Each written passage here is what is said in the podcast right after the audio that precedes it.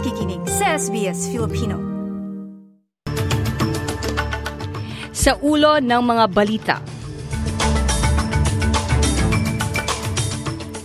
Prime Minister Anthony Albanese makikipagpulong ngayong araw sa Prime Minister ng Japan sa APEC Summit.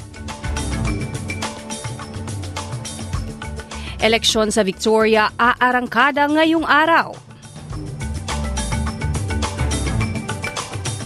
At Miss Universe bet ng Pilipinas, Michelle D. Inirampa ang national costume sa Miss Universe Preliminary kung saan tampok ang turismo ng bansa. Yan ang mga mainit balita sa oras na ito.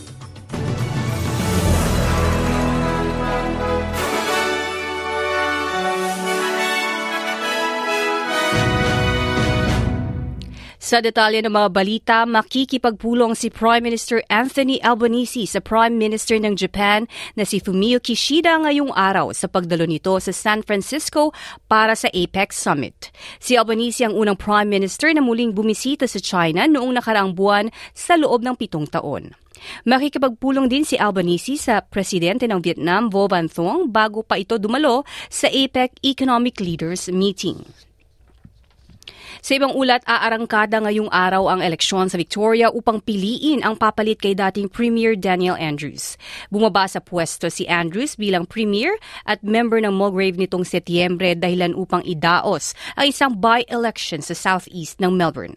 Maglalaban para sa posisyon ang mayor ng Dandenong Eden Foster ng Labour at dating kandidato ng Mulgrave, Courtney Mann, sa ilalim ng Partido Liberal.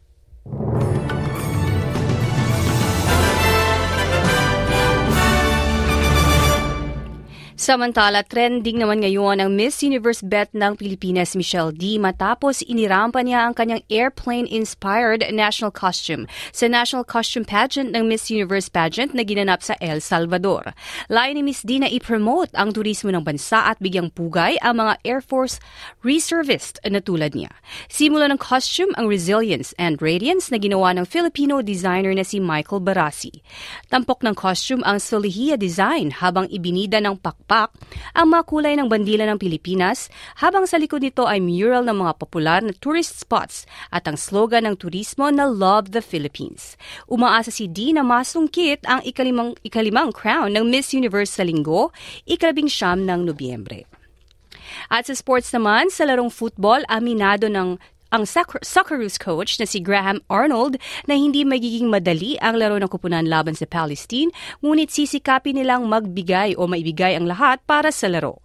Gaganapin ang laban sa Kuwait dahil sa patuloy na gyera sa Gaza.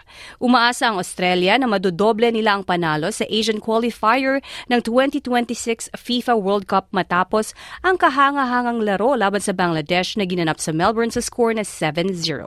Aniginong Arnold, layo ng grupo na maghatid hatid ng magandang laro para sa mga manonood.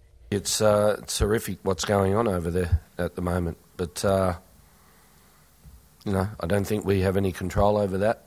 What we do have control over is our performance and uh, playing against Palestine and going out and getting the job done for Australia.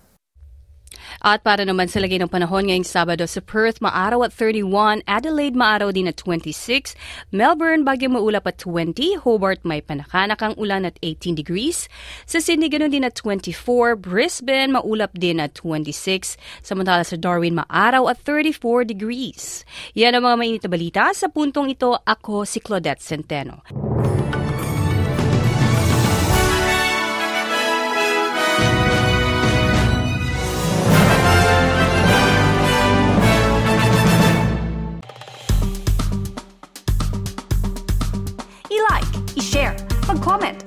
Ang SBS Filipino sa Facebook.